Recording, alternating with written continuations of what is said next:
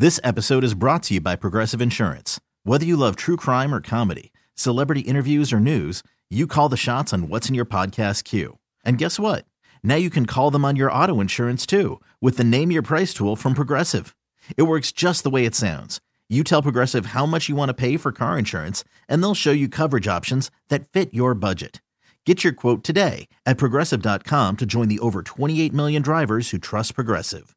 Progressive Casualty Insurance Company and Affiliates. Price and coverage match limited by state law. I'm Sandra, and I'm just the professional your small business was looking for. But you didn't hire me because you didn't use LinkedIn Jobs. LinkedIn has professionals you can't find anywhere else, including those who aren't actively looking for a new job, but might be open to the perfect role, like me. In a given month, over 70% of LinkedIn users don't visit other leading job sites. So if you're not looking on LinkedIn, you'll miss out on great candidates like Sandra. Start hiring professionals like a professional. Post your free job on linkedin.com/recommend today. Good evening, everybody. How y'all doing? Welcome to the show. Got a great show planned for you. Going to open the show talking about some research around getting back together with exes. It's bleak. It's bleak. We're going to unpack it, talk about it, learn a lot through that journey. So whether you're married, single, happily married, happily single, whatever's going on, a lot we can learn, all these different topics. And of course, we'll be sliding into those DMs. So if you got a DM for us, drop us a line, a question, topic, whatever it is in the DMs on our Loveline IG page. I laugh when I read some of these articles. I'm glad that they're honest. They don't sugarcoat anything. So this is just breaking down and looking at why people get back together with an ex. Oh, there's so many reasons. Let's start with the positive for a second. Let me tell you a little story. I have a very good friend of mine from high school, and her parents just went on such a beautiful journey, and they did it for the right reasons in the right way. So they're an example of the beneficial, positive outcome of leaving lovingly. So her parents were married quite happily, as far as I could tell. But, you know, who knows what goes on outside the vision and experiences of someone in high school, because I was a little knucklehead back then. But basically, they got divorced and they left lovingly, which is what I always hope everyone does, is when you, as an adult, a healthy adult, realize that a relationship you have with another healthy adult, and sometimes it ends when things are bad. It's not always an ending when things are kind of neutral or flat. You know, realizing I don't know if I want to do this. Sometimes it's because things are gnarly. But either way, I think it's really important for everyone to have integrity and to leave lovingly. Well, they did. You know, I don't know how the process came to be, but I was around them at different times throughout my own lifespan. So I got to see this. So there they are. They get divorced and maintain a relationship very distally, but they have, you know, kids together. But their kids were, you know, going off to college. And so they weren't co-parenting in the close ways that you do when you have a very young child. Nonetheless, left lovingly, stayed distally in contact. I do not remember what would happen on holidays if they got together at all. Years went by and they wound up starting to date again and got remarried, happily remarried again. Now, what does that tell us? Well, it tells us a couple things. That if you're really interested in love and you really care about someone, you do what you got to do to take care of it. That's the first point, that when we're in a relationship with someone, we are in their care. They are in our care. And that's what I get frustrated with when I work with different people, is that I don't think we take relationships seriously, and we don't understand what true commitment is. And I use that qualifying term, true. True commitment is just that, true commitment. I am in your care. You are in my care. I consider how I impact you. You consider how you impact me. When I win, you win. When you win, I win. We are not in a competition. I am on your side. You're on my side. We have each other's back. We try to lead with love. And if we realize we shouldn't be together anymore, we'll talk about it openly and we'll exit with love.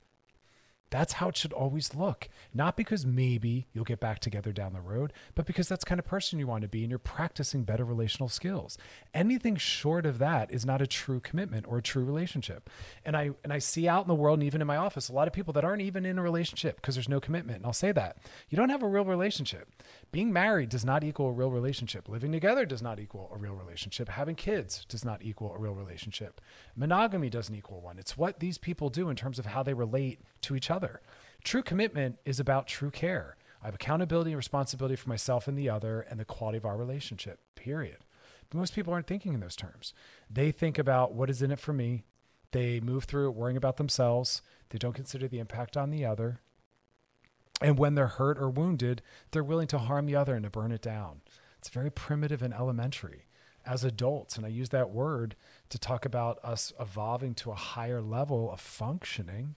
We leave with care. We take that responsibility seriously. I think people don't take the relational responsibility seriously enough. And what happens is we impact them. Everyone's carrying in them an internal working model, perspective they have on how safe the world and others are and how much value and worth they have. And that's constantly updated in the positive or the negative based on who we're with.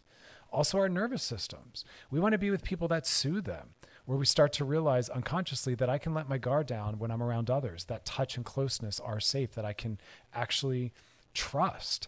Or the opposite. Our nervous system stays hypervigilant, always interpreting everything as danger or as an injury. We have a negative sentiment override where we always assume the worst. We don't assume the best or assume something neutral.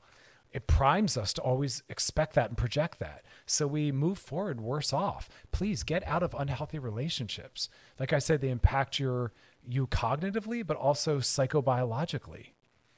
We have to get out of them, but we have to do better. So we're going to talk about why people get back together with their exes. We're going to come back and kind of break some of that down. But it also hopefully points to a better model of functioning. And I wish people did pre-relational counseling. I wish there were some discussions in school around relational skills. They don't just emerge out of nowhere. It's really rooted in what we were raised with. And a lot of people aren't really nailing that. So we'll come back and talk about what some of the research tells us. Again, like I said, it's not that great. The story I shared is like a best case example, best case version. But we'll stick around. We'll break that down. Like I said, we'll be doing some DMs and past episodes of the show over at wearechanneLQ.com. So go on over there, scroll down, click on it, bam. All right, we'll be back. You're listening to Loveline with Dr. Chris on the new Channel Q in Odyssey. Stick around. This episode is brought to you by Progressive Insurance. Whether you love true crime or comedy, celebrity interviews or news, you call the shots on what's in your podcast queue. And guess what? Now you can call them on your auto insurance too with the Name Your Price tool from Progressive. It works just the way it sounds. You tell Progressive how much you want to pay for car insurance, and they'll show you coverage options that fit your budget. Get your quote today at Progressive.com to join the over 28 million drivers who trust Progressive. Progressive Casualty Insurance Company and Affiliates. Price and coverage match limited by state law. I'm Sandra, and I'm just the professional your small business was looking for. But you didn't hire me because you didn't use LinkedIn Jobs. LinkedIn has professionals you can't find anywhere else, including those who aren't actively looking for a new job, but might be open to the perfect role, like me. In a given month, over 70% of LinkedIn users don't visit other leading job sites. So if you're not looking on LinkedIn, you'll miss out on great candidates like Sandra. Start hiring professionals like a professional. Post your free job on linkedin.com/recommend today. We really need new phones. T-Mobile will cover the cost of four amazing new iPhone 15s, and each line is only $25 a month. New iPhone 15s? It's better over here. Only at T-Mobile, get four iPhone 15s on us and four lines for $25 per line per month with eligible trade-in when you switch. Minimum of 4 lines for $25 per line per month with auto pay discount using debit or bank account. $5 more per line without auto pay, plus taxes and fees. Phone fee at 24 monthly bill credits for all well qualified customers. Contact us before canceling account to continue bill credits or credit stop and balance on required finance agreement due. $35 per line connection charge applies. See T-Mobile.com. All right, we are back, and we're talking about getting back together with an ex, looking at some of the research. Oh, so let's look at it. Check this one out. So research shows that about 40 to 50% of people have reunited with an ex to start a new relationship. It's a pretty high stat. I was actually shocked by that. 40 to 50% of people circle back to someone they were with. That was surprising. These are some of the headlines. On-again relationships tend to suffer lower relationship quality and worse functioning than never broken relationships. Now, we can make a lot of assumptions as to why that might be. You know, whatever it was that caused them to break up in the first place probably is still going. Where those that don't break up didn't need to, then they're doing well, and so they're doing well.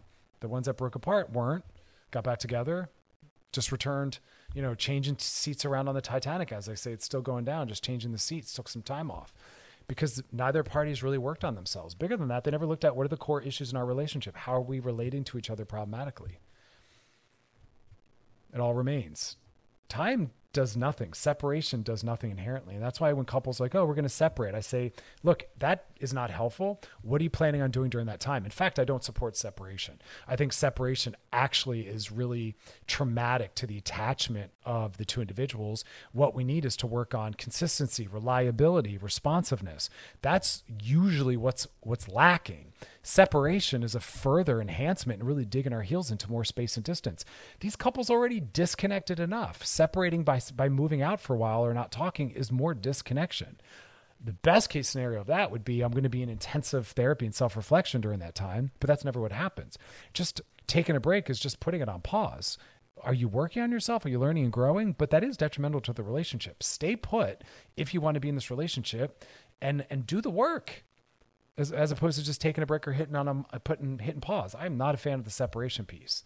Like I said, that damages an already disconnected relationship, and it's practicing being single. We need to practice our relational selves. We need to get better about that. Here's another headline. People often resume relationships with ex-partners because of lingering feelings. I know, but we got to be better than that.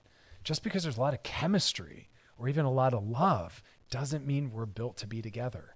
And that's a rough thing to understand.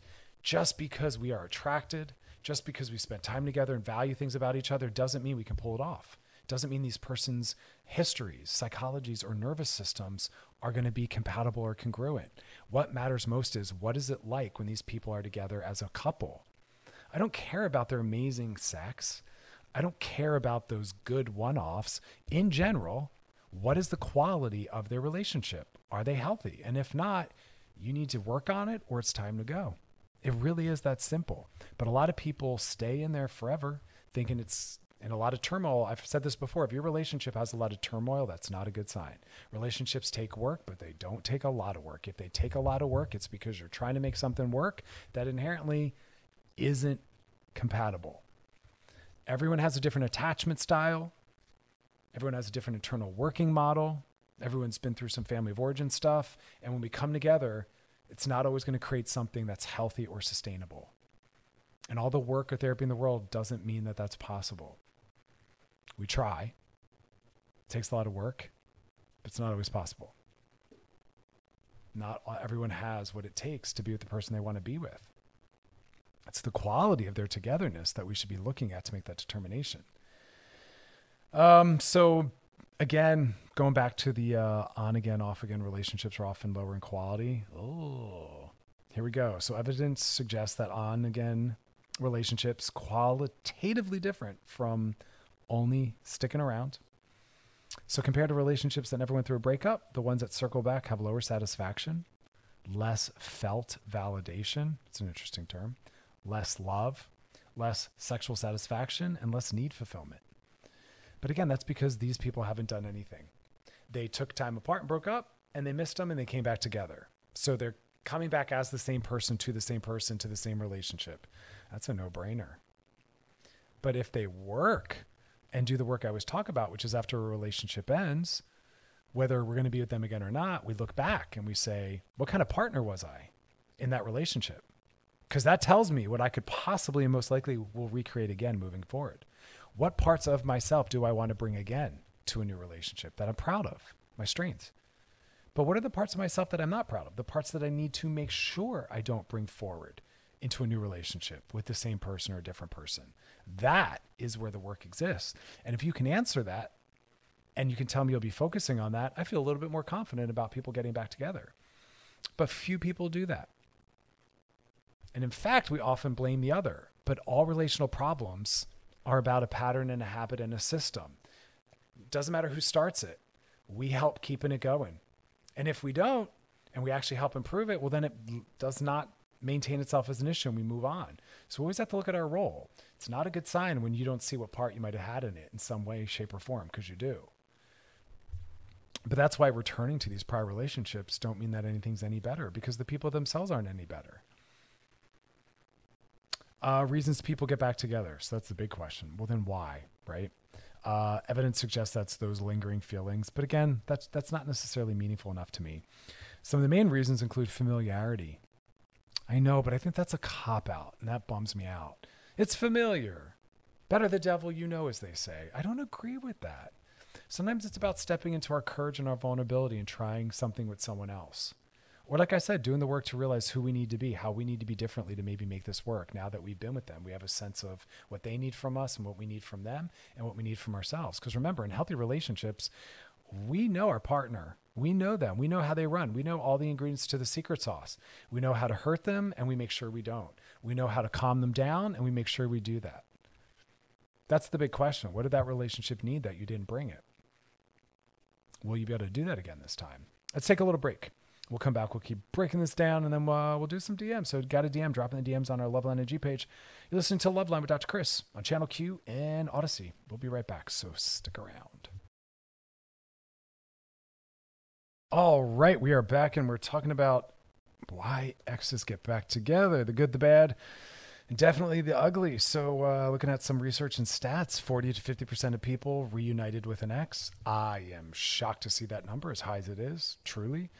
I'd have to see what their operational definition is of having separated and gone back together. I mean, if they didn't talk for a few days, because some people, they're always breaking up and it only lasts a few hours, a few days. And so them getting back together, I don't know if that falls under what they're talking about. People that have truly separated and broken up aren't constantly weaponizing that or threatening that, but really mean that, which, by the way, it's a form of emotional abuse to constantly be threatening to leave or to divorce or to break up as a tactic of control or to dramatize. So definitely be aware of that. Keep that in check.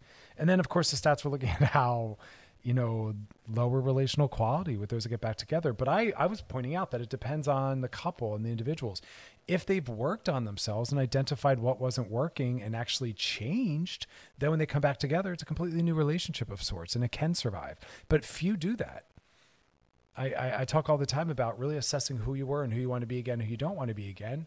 And if you really work on and with that, then in essence, a different person's coming together with a different person. But few do that. It's what we do in the therapy, is really trying to create what we call second order change, true deep change where the people are different.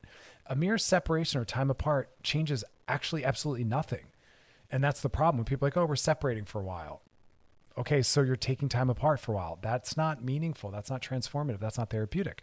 What were you hoping will take place during that time? I advise couples to stay together. Couples that are wanting a separation have too much disconnection, too much intensity. We have to learn on reconnecting, really sitting with and processing primary emotion, not going right to anger and violence and frustration, but coming down to primary emotion, which are those vulnerable emotions. I feel sad. I feel lonely. I feel disconnected. Really, really sitting in it. So the elements that, oh, here we go. Research was saying are part of why the quality is lower, lower satisfaction, less felt validation, because again, nothing's changed. Less love, well, because nothing's changed. They broke up because it wasn't working and they're trying again. It doesn't mean anything's different. Lower sexual satisfaction. And this is also because a lot of times there might be resentment still. Resentment is known in the field, in the industry, as one of the things that once it's kicked in, relationships generally can't be salvaged once we've gotten resentful of the other, which means we no longer like them. If you just don't like this person, you have no relationship. In fact, whatever it is you've built your relationship around is not good for either. It's toxic, right?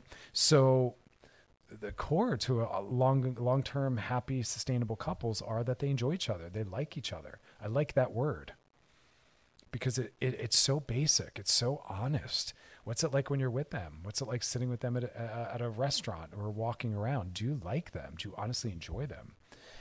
Reasons why they get back together. So here's where it gets more interesting. So the first reason was familiarity.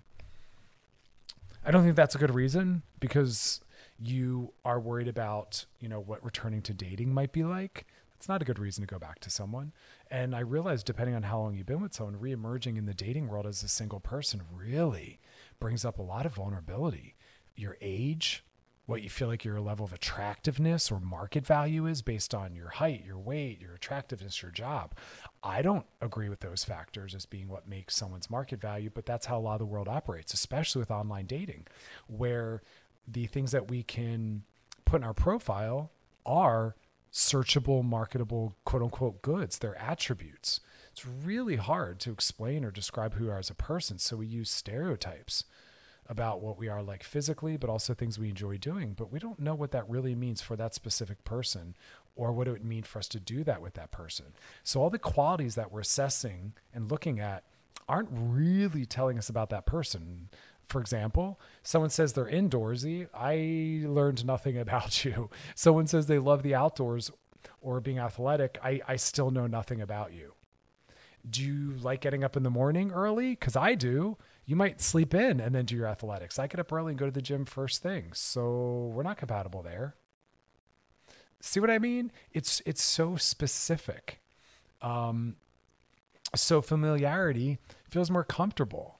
But I don't want people to stay in a relationship that's not working or worse off, that's toxic, because they don't want to step into what does it mean to date at my age? What does it mean to have to just step into the dating world as difficult as it is? What does it mean to have to really feel self-esteem and pull myself together and present myself to someone on a date or sexually? That's very anxiety inducing for some people, but don't let that be the reason for going back to something that didn't work. I want people to leave relationships sooner. It's a little bit of both. I don't really have a stance either way. I think some people need to stay and work it through, but then I think some people need to get out immediately upon hearing me say that. It really depends on the quality of the relationship. I think people stay too long and it damages them. It makes it harder to get back out there because we have an even smaller, lower, worse opinion as to what dating is like and what love feels like. So we have to be very thoughtful about what we're normalizing, but familiarity is one of the top reasons as to why people get back together with their ex. Oof, that is not a good reason in my mind. Come up with something better than that, because what we create when we're together is so meaningful and so powerful that it's worth trying again. Let that be the answer, because I like them that much. Let that be the answer. All right, we're going to take a little break.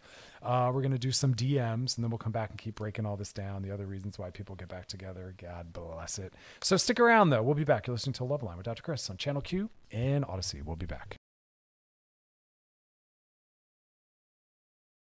All right, y'all, we are back, and it's time to slide into those DMs. Sliding into the DMs.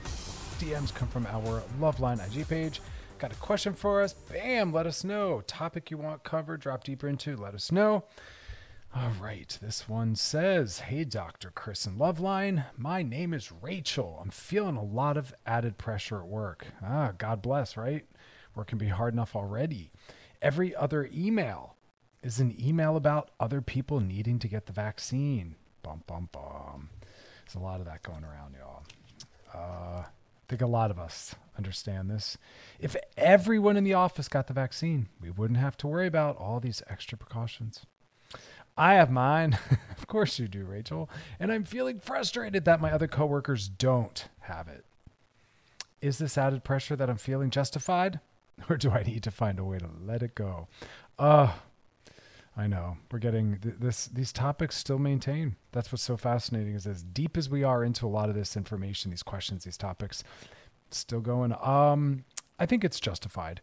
You know, I think a lot of us have hit that wall where we're kind of burnt out on all the limits. There's some gains. I think there's a lot of gains. A lot of us realize certain work can be done from home, and, you know, we'll continue to, and that's great. And we're, you know, making some prioritizations around rest and self-care, and everyone's hashtag mental health advocate, although we need to see a little bit better. But nonetheless, some people are frustrated. They want to be out in the world, participating more, traveling. They want to see loved ones, or they're still mourning the loss of someone who died. So it's still a very loaded topic. But I think it's fair for you to say, you know, if everyone did their part and got vaccinated, those that are able to.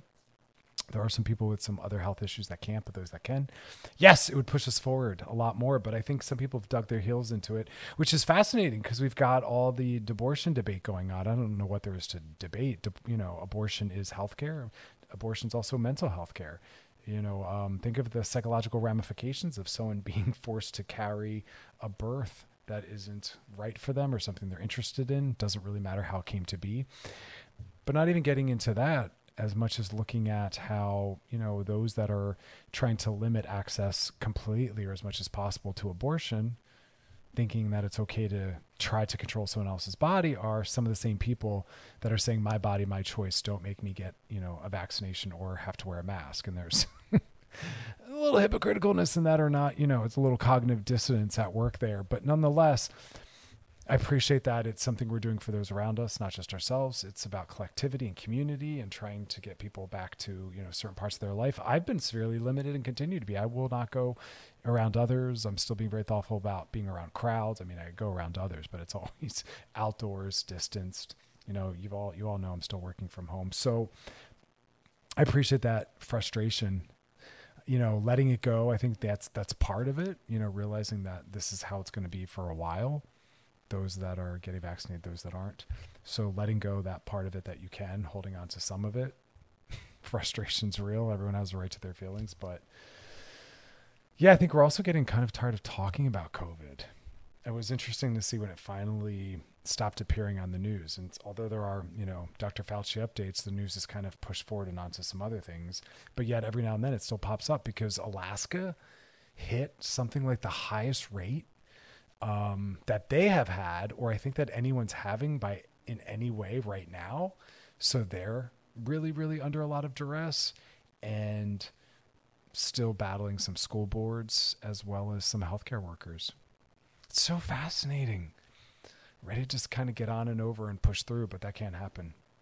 Not for a little while longer, so y'all hang in tight. Okay, so coming up next, we're going to keep talking about those that are wanting to get back together with an ex, looking at some of the research, some of the stats. As I told y'all, it's bleak. The stats make it look very bleak. But as I always say, if we leave lovingly, we always can circle back to whatever it is we're talking about in terms of relationality. So leave lovingly. But, it's a rough time. It's a tough time. People are lonely. People are at home. And so I appreciate that they're circling back, reaching out to exes, making contact with people that they think are available or maybe interested. Just be thoughtful about the impact of that, because some people, you do something like that and you're just providing that hook they need to really reattach and to get hurt in the process. So just be thoughtful about who you're circling back to and reaching out to during these difficult times when you're feeling lonely. But all right, so we're gonna talk about that. And then of course we'll be closing out some DMs. So if you got a DM for us, bam, dropping the DMs on our Loveline and G page. We'll be back. You're listening to Loveline with Dr. Chris on Channel Q and Odyssey. Stick around. All righty, we are back and we're talking about getting back with exes, more common than you thought, more common than I thought or knew based on the stats. Reasoning, it's kind of clunky. Familiarity was the number one reason. That's not good enough. But we like familiar things. How often do we go to the same couple restaurants? And ready? How often do we order the exact same thing at the restaurants we go to? I'm telling you, I don't know many people that are always like, I'm going to try something new. I get the same thing at the same restaurants. I'm the worst. Am I an outlier, or is that more common than I know? Most people I know, they kind of get the same stuff. I don't know if menus need to be as big as they are. God bless it. But anyway, not a good thing to do with a relationship. What are the other reasons? Loneliness.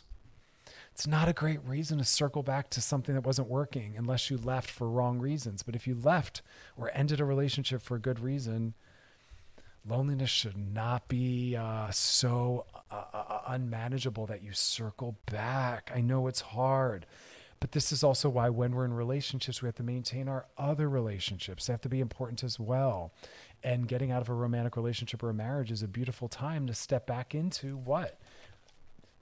Those relationships that maybe we let go or drifted or, we didn't really prioritize. That's the gift of, being newly single, is putting energy back into that, but this time maintaining it.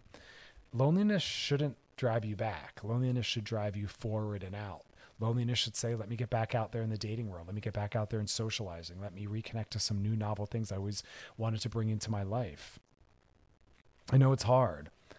Reuniting, getting back together can bring some companionship, but if the relationship wasn't good for you in the first place, why is it any different now? Really sit with that one. Other reasons, upon breaking up, upon moving on, they learn that what they had was good, the person or the relationship. So insight, clarity. If you're given the opportunity to still be considered as a partner, if they're still available as a partner, if they're still willing to trust, depending on how it ended. People really do believe in commitment. And so when you show that it's very fragile, unless it's a meaningful reason, it's really hard to maybe convince someone to trust you again and to let you back into their heart, into their nervous system, into their psyche, into their identity. Because remember, all those things are dependent on the person we're in a relationship with, our identity. We're a couple. That's an identity. And other factors come out of that. So sit with that, but insight, I get it. We move on. We realize that we had it good. We date others and we realize how amazing our partner might've been. Maybe we even watch them from the sidelines becoming better, maturing. Maybe we even see others wanting them, which enhances their value. Maybe we devalued them. You know, I don't know. That's why I always say leave lovingly, so you can at least be friends in the very least, have the parts of them still in your life that were always meaningful. Maybe you do get back together, who knows? But yes, being out of a relationship, we can look back and think we messed it up. It's harder to see that on the inside. But that's why if it's a good relationship and they're a good person, we figure it out, we make it work. We can't always be looking for new and easier and better. Everything's new in the beginning. Everything's easy in the beginning. It's all fantasy and projection. We really show if we can be trusted and how healthy we are relationally based on what we do during those maintenance phases. More importantly, what we do when things are difficult. That's when trust is shown. Hey, it's rough. I'm still here. That's why, again, I always say that I am eagerly awaiting when couples have their first moments of conflict, because that really is what builds trust. Look at you sticking around and working through difficult times versus leaving or threatening to leave. That undermines all of that. So welcome the conflict. We've learned a lot. What else? The ex is still better than other partners. Yeah. You know, other available potential suitors aren't as appealing or as interesting. That'll send you right back. But I don't know if that's good enough. Time. Maybe you got to hang in there and see what else is to emerge. Every day, hundreds of thousands of new people re-enter the dating world via apps or, you know, just shifts in their life. Another one, regret. Did you end the marriage or the relationship a little too at the wrong time over something that wasn't really reasonable or meaningful? You're thinking like, oh, I shouldn't have gone that way. I shouldn't have said that, or I shouldn't have done that. Or maybe I get a little too dramatic or catastrophized. And then finally, here's one of the final reasons why people get back together. For the partner's sake. It's not that both people maybe want to get back together, but some people reunite not because they want to, but because they feel guilty. That is a horrible reason. And I think your partner hopefully is healthy enough where if they knew that, they'd say, yeah, please don't gift me that. That's not a gift. Don't come back and be with me because you feel guilty. That's not what a real relationship is built on. I want us to understand what real relationships are built on. That is not it. Guilt or shame or feeling indebted. No, no one gets anything good when it's being operated from a place of that. That's very flimsy. That's very fragile. We want to do far better than that. Because we impact so much of someone and ourselves based on the quality of our relationship. It impacts our children's lives. It impacts our friends' lives. It impacts how we show up to our careers and our hobbies, our family members. It's not compartmentalized and just left back home. We take it with us. We carry it forward in us. It changes us. Going to take a little break. We'll come back, keep talking about prior relationships and circling back. You're listening to Loveline with Dr. Chris on Channel Q and Odyssey. We'll be back.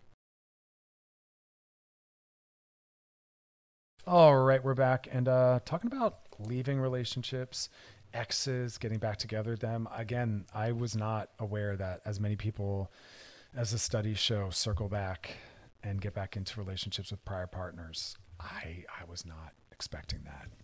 But they do, apparently, in droves.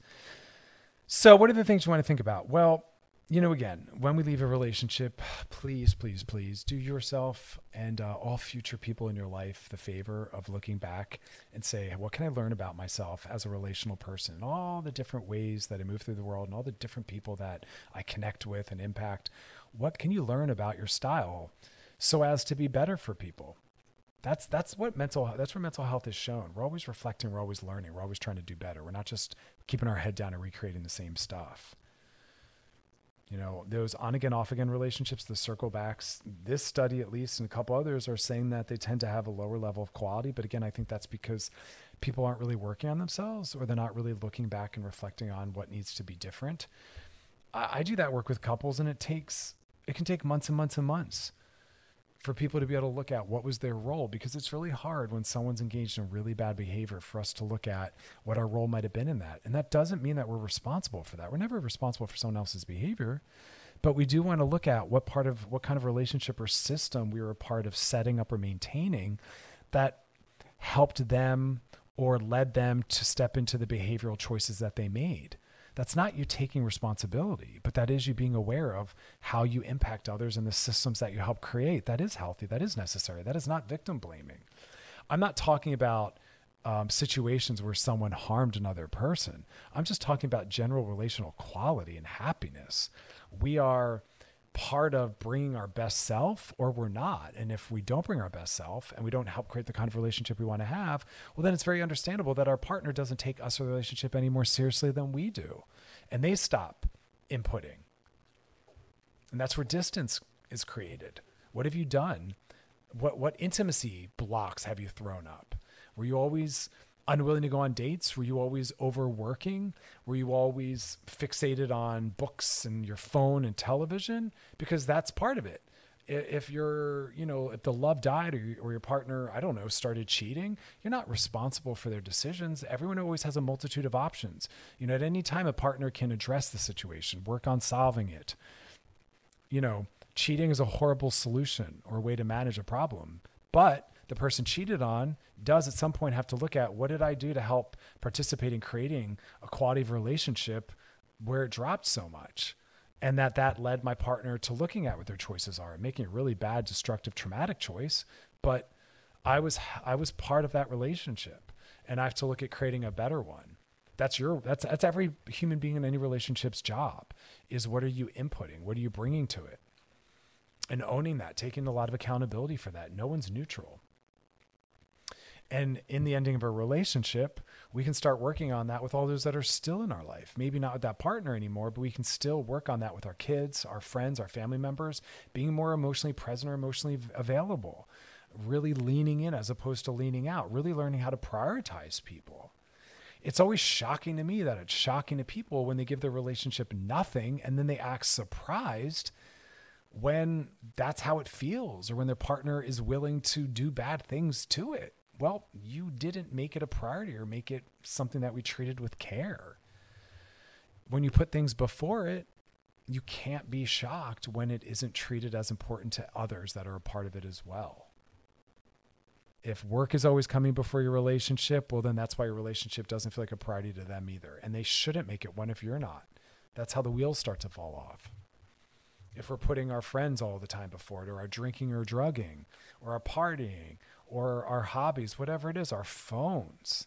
People have to come first. And we should always be stopping and assessing. I've recommended this often, where every couple months we should have a state of the union and sit down and say, how's this relationship going? What do we need to change? Bigger than that, the question should always be, what does this relationship need from both of us? Talking about it as though it's this third entity. What does the relationship need from us right now? Based on what's going on in our lives this month, what does our relationship need? And then individualizing it. What do I need to do that I'm not as a partner? It's self-reflective, not I'm going to point at you and tell you all the things you're doing wrong. It's the opposite. I'm going to share with you what I need to do to make this relationship better. And healthy couples in healthy relationships are open to having that reflected back. I do like the idea of saying to your partner, what do you need from me as a partner? But that's only asked in healthy, safe relationships. After also asking, what does the relationship need from both of us? More care, more time, more attention, more energy? Are we just giving it our leftover sloppy energy after a long day when we're tired? That's not fair. That's not going to make it feel important. That's not going to make us or the relationship feel important. If it's getting leftovers and sloppy seconds, that's not okay. You have to prioritize it. It has to be the priority, or at least one of. Building in time. It's like I always tell people, protect your downtime and your free time, your leisure time. Protect it courageously. Don't let anything infringe on it. That is not available time. But your relationship, your primary relationship, should also be like that, that you don't let these other factors infringe upon it and steal energy and resources from it.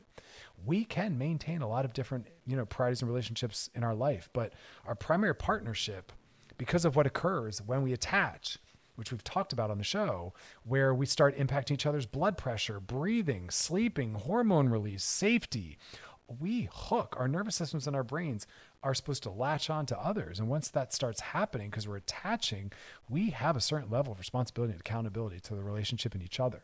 Because now we are responsible for the other person's mental health. And I'm finding myself saying to a lot of couples, your husband, wife, or boyfriend, or girlfriend is in your care. Are you treating them well? Are you caring for them? Or are you harming them? Because us being brought into someone's life, I say this all the time, shouldn't make their life worse off or harder. We should be making people's lives better. They are now in our care because we are now a primary partner to them. And we have to take that very seriously. It's physical health and mental health. All right, y'all, we're going to take a little break. And then we'll be back. DMs, got a DM for us. Drop a DMs in our Loveline IG page. Questions, topics you want covered, something drop deeper into. We'll be closing out the show later with that, so drop them in there. And past episodes of Loveline, always over at wearechannelq.com. Scroll down, click on the link. We'll be back, though. You're listening to Loveline with Dr. Chris and Channel Q and Odyssey. We'll be back. All right, we're back. And after all that talk about exes, let's talk very quickly about a little dating primer.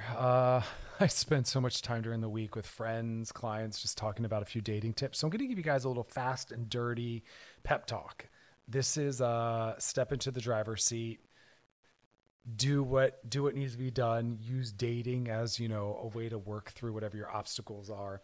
So let's go through this. First off, you have to remember everyone's got their vulnerabilities. Everyone's feeling a little bruised and beaten up from the dating process. It's rarely smooth for anyone. So having said that, my point is you can't expect others to do the work you're not willing to do. And I hear that directly and indirectly. Well, they're not, no one is, ... It's like, because everyone seems to be sitting back in this passive role, hoping that everyone else has the energy and the confidence and the willingness that they don't have. And people just want to sit protected and safe and have people hit on them, initiate, keep the ball in the air. You have to be willing to be that person. You have to be willing to be that person that's assertive, that follows up when you haven't heard from them, that tries to take it offline or into the real world sooner than later, that schedules another date, that blah, blah, blah, blah, blah. You have to be assertive. You have to be willing to do the work. We can't keep hoping they'll do what we won't do. And that's what I hear a lot of people say. Well, they never followed up. And I'm like, but you didn't either. And it doesn't matter what they want or what they're doing. If you want relationality, you have to be willing to step into that assertion, that driver's seat. And if you're not, that's cool, but own that the reason why you're not dating or the reason why you're single, one of them might be because I'm unwilling to put any work into it. And that's fair. You don't have to. But there's this sense, it's called theory of mind. It's recognizing that other people exist and they have their own experiences and their own struggles. And it's not as simple as if they liked me enough, they'd follow up. Or if they liked me enough, they'd say more than just clicking like on the app. You're not willing to do it. You know how hard that is. You don't know what they're up against. Some people have a lot more to work through than you do. So again, you have to be willing to step in and go after. What are a couple other things we have to think about? Well, we have to be less self-centered and constantly thinking about ourselves and our safety and think, what might this person need, and actually initiate. I also tell people, everyone I'm working with is talking a lot about a lack of consistency, a lack of responsiveness. So be consistent and be responsive. So what does that mean? I tell my clients, check the apps. If you're actively trying to meet someone, at least 3 times a day. That's right, at least 3 times a day. Do it while you're in the bathroom, while you're getting coffee. It doesn't matter. Multitask it when you just get into your car before you drive home. I don't care. But 3 times a day, you need to show up as responsible. You have to show up as responsive and consistent, because that's what people are putting their entire self-esteem on, and we shouldn't. But everyone is in the game when someone's, responsive and consistent. But the minute that falls off, everyone shatters and panics. You have to be willing to be the one that's assertive and following up, but more importantly, be present. So checking it 3 times a day is massive. Also, people that let days go by, people that are hitting it hard, those apps and really using them, they might have really connected and spent time with someone every day, reaching out, following up, and you miss out. Also, take risks. You have nothing to lose by hitting on, by being assertive, by pursuing people. We're always listening for consent. So if someone shows signs of not being interested, we let it go. But until they do, you have to be the assertive one. But you have to take risks. Dating is about being risky. Dating is about being vulnerable. Dating is about putting our self-esteem on the line. But we have to be willing to do that. Don't decide for others. That's the other piece. Some people will think in terms of who I should hit on realistically, whose league am I in? Think outside of all those terms. Those are not real concepts. And those are not things you can decide for someone. Don't decide for other people whether or not they might like you. Don't decide for other people whether or not you're in the same league. Let them decide. Don't decide for them. But a lot of people make those decisions. I could never, I should not. No, we're leaning into our assertion. We're leaning into our confidence. We're taking courageous steps. Also, you can't tell by looking what someone is like or what they would like. And that also ties into what we also just said about deciding for people what they might want or whether they'd like you. We also can't decide, it's a kind of a partner to that, we can't decide who they are. When in doubt, go out. When in doubt, find out. That is a mandate. We can't just make our decisions based on the app. The app should be just to decide if we think we're attracted to them or not. And then we have to actually take the time and energy to get to know them. We have to actually spend time with them. The apps are just to get the ball in the air. Total decisions should not live and die based on the few things they might write in their bio. We are taking those things way too seriously. When in doubt, find out. When in doubt, go out. When in doubt, go out again. Tell people at least 3 dates if you're curious, if you're on the fence. First date, they're anxious. Second date, they're settling. The third date, maybe they're a little more real, a little more honest. We have to give it the time and the energy that it mandates, though. We can't just get the app like a few times and then say it's not working. Well, you're not working it. It's like going to the gym because you want, some more strength. And you go there and you don't really work out hard and you're not doing the right things and you're wondering why you're not building the strength you want to build. Well, certain ways to do it. Man, time goes quick. All right, we got to take a quick break. We'll come back. We're going to be doing those DMs. So stick around. Listen to Loveline with Dr. Chris on Channel Q and Odyssey. We'll be back. After the end of a good fight, you deserve an ice-cold reward. Medela, the mark of a fighter. You've earned this rich golden lager with a crisp, refreshing taste. Because the bigger the fight, the better the reward. You put in the hours, the energy, the tough labor. You are a fighter, and Medela is your reward. Medela, the mark of a fighter. Drink responsibly. Beer imported by Crown Imports, Chicago, Illinois. We get it. Attention spans just aren't what they used to be. Heads in social media and eyes on Netflix. But what do people do with their ears?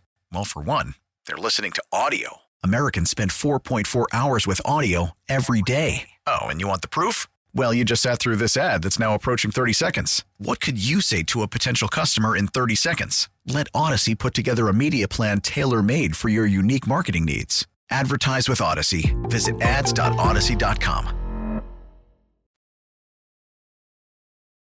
All right, we are back, and now it's time to slide into those DMs. Sliding into the DMs.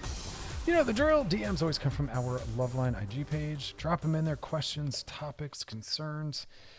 All right. Oh, this one, it's loaded. I'm telling you, it's one of those topics that gets me going, so let's dive in. Hey, Dr. Chris and Loveline. My name is Vivian, and my best friend from high school asked me to be her maid of honor. Dun, dun, dun. Both a blessing and a curse. I want everyone to know that. I want those that are the brides throwing these weddings to understand the experience of people on the other end, because everyone's feelings matter. There's no such thing as you're the bride, so no one else's feelings matter. It's called sociopathy. We always want to understand how we're impacting others. I don't care what it is. It doesn't matter if it's your birthday or your recital or your wedding. People's feelings and how you impact them matter, right? The relationship you have with these people matters. And if you're willing to burn down a relationship with someone because your wedding or your birthday means more, well, they shouldn't then be respecting your birthday or your wedding if that means more than them and they're dehumanized by it. The people that are a part of it have to matter more than the event itself. People have to come first. That's basic empathy. I'm going to keep driving that home because I see people really think that it's okay to burn down a relationship, engage in bad behavior, be abusive because it's my wedding. I don't care what it is. Your mental health and their mental health always matters. Neither in therapy nor in the court of law do you get out of your bad behavior because it's your wedding or your birthday or whatever it is. We have to be better, truly. We have to also take the pressure off of these events. They're parties. We need to calm down a little bit, not have our ego and our worth on the line so much. They're parties. But I've seen people go into debt over a party, AKA a wedding or a birthday. I've seen people ruin friendships over a birthday or a wedding. That's not okay. Now that I've said my piece, let's get back to the question. I was asked to be the maid of honor. God bless. I tried to set boundaries with her, but she keeps pushing the line. See, there's my point. Because she thinks it's okay, because she thinks she can. She thinks it's okay to dehumanize and harm someone or hurt someone or end a relationship over whatever it is that this is over. It's a party. I know it's her big day and this is a huge responsibility, but I need my space. Of course you do. AKA your mental health still matters. You still get to have boundaries. Doesn't mean you're now available around the clock at all times for whatever they need. Your priorities still get to be yours. You still have a family and a job and your mental health to worry about. You don't let go of all those because, oh, I'm your bridesmaid. Now you get to just reach out whenever you want. No. I almost feel like this is going to ruin our friendship. Shocker, because it already is. It already obviously is if she's pushing on boundaries and you feel like it might ruin the friendship. You might want to have a little heart-to-heart. Hey, you're ruining our friendship over this. And if you don't act like you care, I'm out. I'm out as your bridesmaid and everything else. Because I'm telling you, you're harming me and you're hurting our friendship. And if you're telling me the wedding means more, well, then that's very sociopathic and I'm going to go. You know what I mean? Like, I would be out in a minute if a job, an employer, a friend, anyone ever told me that I don't mean as much as the job, the money, the commitment, the wedding, the birthday, whatever it is. It's like, no, that is not a good sign. All right, back to your question. How can I respectively tell her that we need to take a break before it ruins our friendship and her day? Wow, you're saying we need to take a break. I'm not exactly sure what that means though. I need to tell her we need to take a break before it ruins our friendship. What does that mean? I need to be left alone for a length of time. I can't even be a part of your wedding because it's ruining our friendship and that obviously means more to us. If that's what you're saying, you just say it. I don't know. I'm gonna make the question different. I'm gonna assume there's more flexibility than we think, and I'm gonna assume that this friend of yours who is the bride does want and does care for you. It's always important to reflect back to people how they're impacting us, and healthy people will listen, care, and they'll correct themselves. If you go to any healthy person and you say, "Hey, listen, the way you're interacting with me or approaching me about whatever the topic is, it's not feeling good to me and it's hurting our friendship." Everything they say and do next determines whether or not that friendship even continues. And if they do anything other than, thank you for telling me, that was hard to hear, but here's how we can work through this, then you're all on board still. But if they don't care, they dismiss you, write you off, then you should just be like, wow, I got my answer, I'm out, period. All right, y'all, that is our show. Great message to end on. As always, thanks for hanging out. Take care of each other, always, no matter what, even if it's your wedding. And I'll see you guys tomorrow. Have a great night. This episode is brought to you by Progressive Insurance. Whether you love true crime or comedy, celebrity interviews or news, you call the shots on what's in your podcast queue. And guess what? Now you can call them on your auto insurance too with the Name Your Price tool from Progressive. It works just the way it sounds. You tell Progressive how much you want to pay for car insurance, and they'll show you coverage options that fit your budget. Get your quote today at Progressive.com to join the over 28 million drivers who trust Progressive. Progressive Casualty Insurance Company and Affiliates. Price and coverage match limited by state law. We really need new phones. T-Mobile will cover the cost of four amazing new iPhone 15s, and each line is only $25 a month. New iPhone 15s? It's better over here. Only at T-Mobile, get four iPhone 15s on us and four lines for $25 per line per month with eligible trade-in when you switch. Minimum of 4 lines for $25 per line per month with auto pay discount using debit or bank account. $5 more per line without auto pay, plus taxes and fees. Phone fee at 24 monthly bill credits for well qualified customers. Contact us before canceling account to continue bill credits or credit stop and balance on required finance agreement due. $35 per line connection charge applies. See T-Mobile.com. Protect your vehicle's engine with a full synthetic oil change and save with Mobil 1 at O'Reilly Auto Parts. Purchase 5 quarts of Mobil 1 full synthetic motor oil and receive a $10 O'Reilly gift card after rebate. See store for details. With your Mobil 1 purchase, you'll also receive 2x points during Old Rewards Bonus Points Month at O'Reilly Auto Parts. Oh, oh, oh, O'Reilly!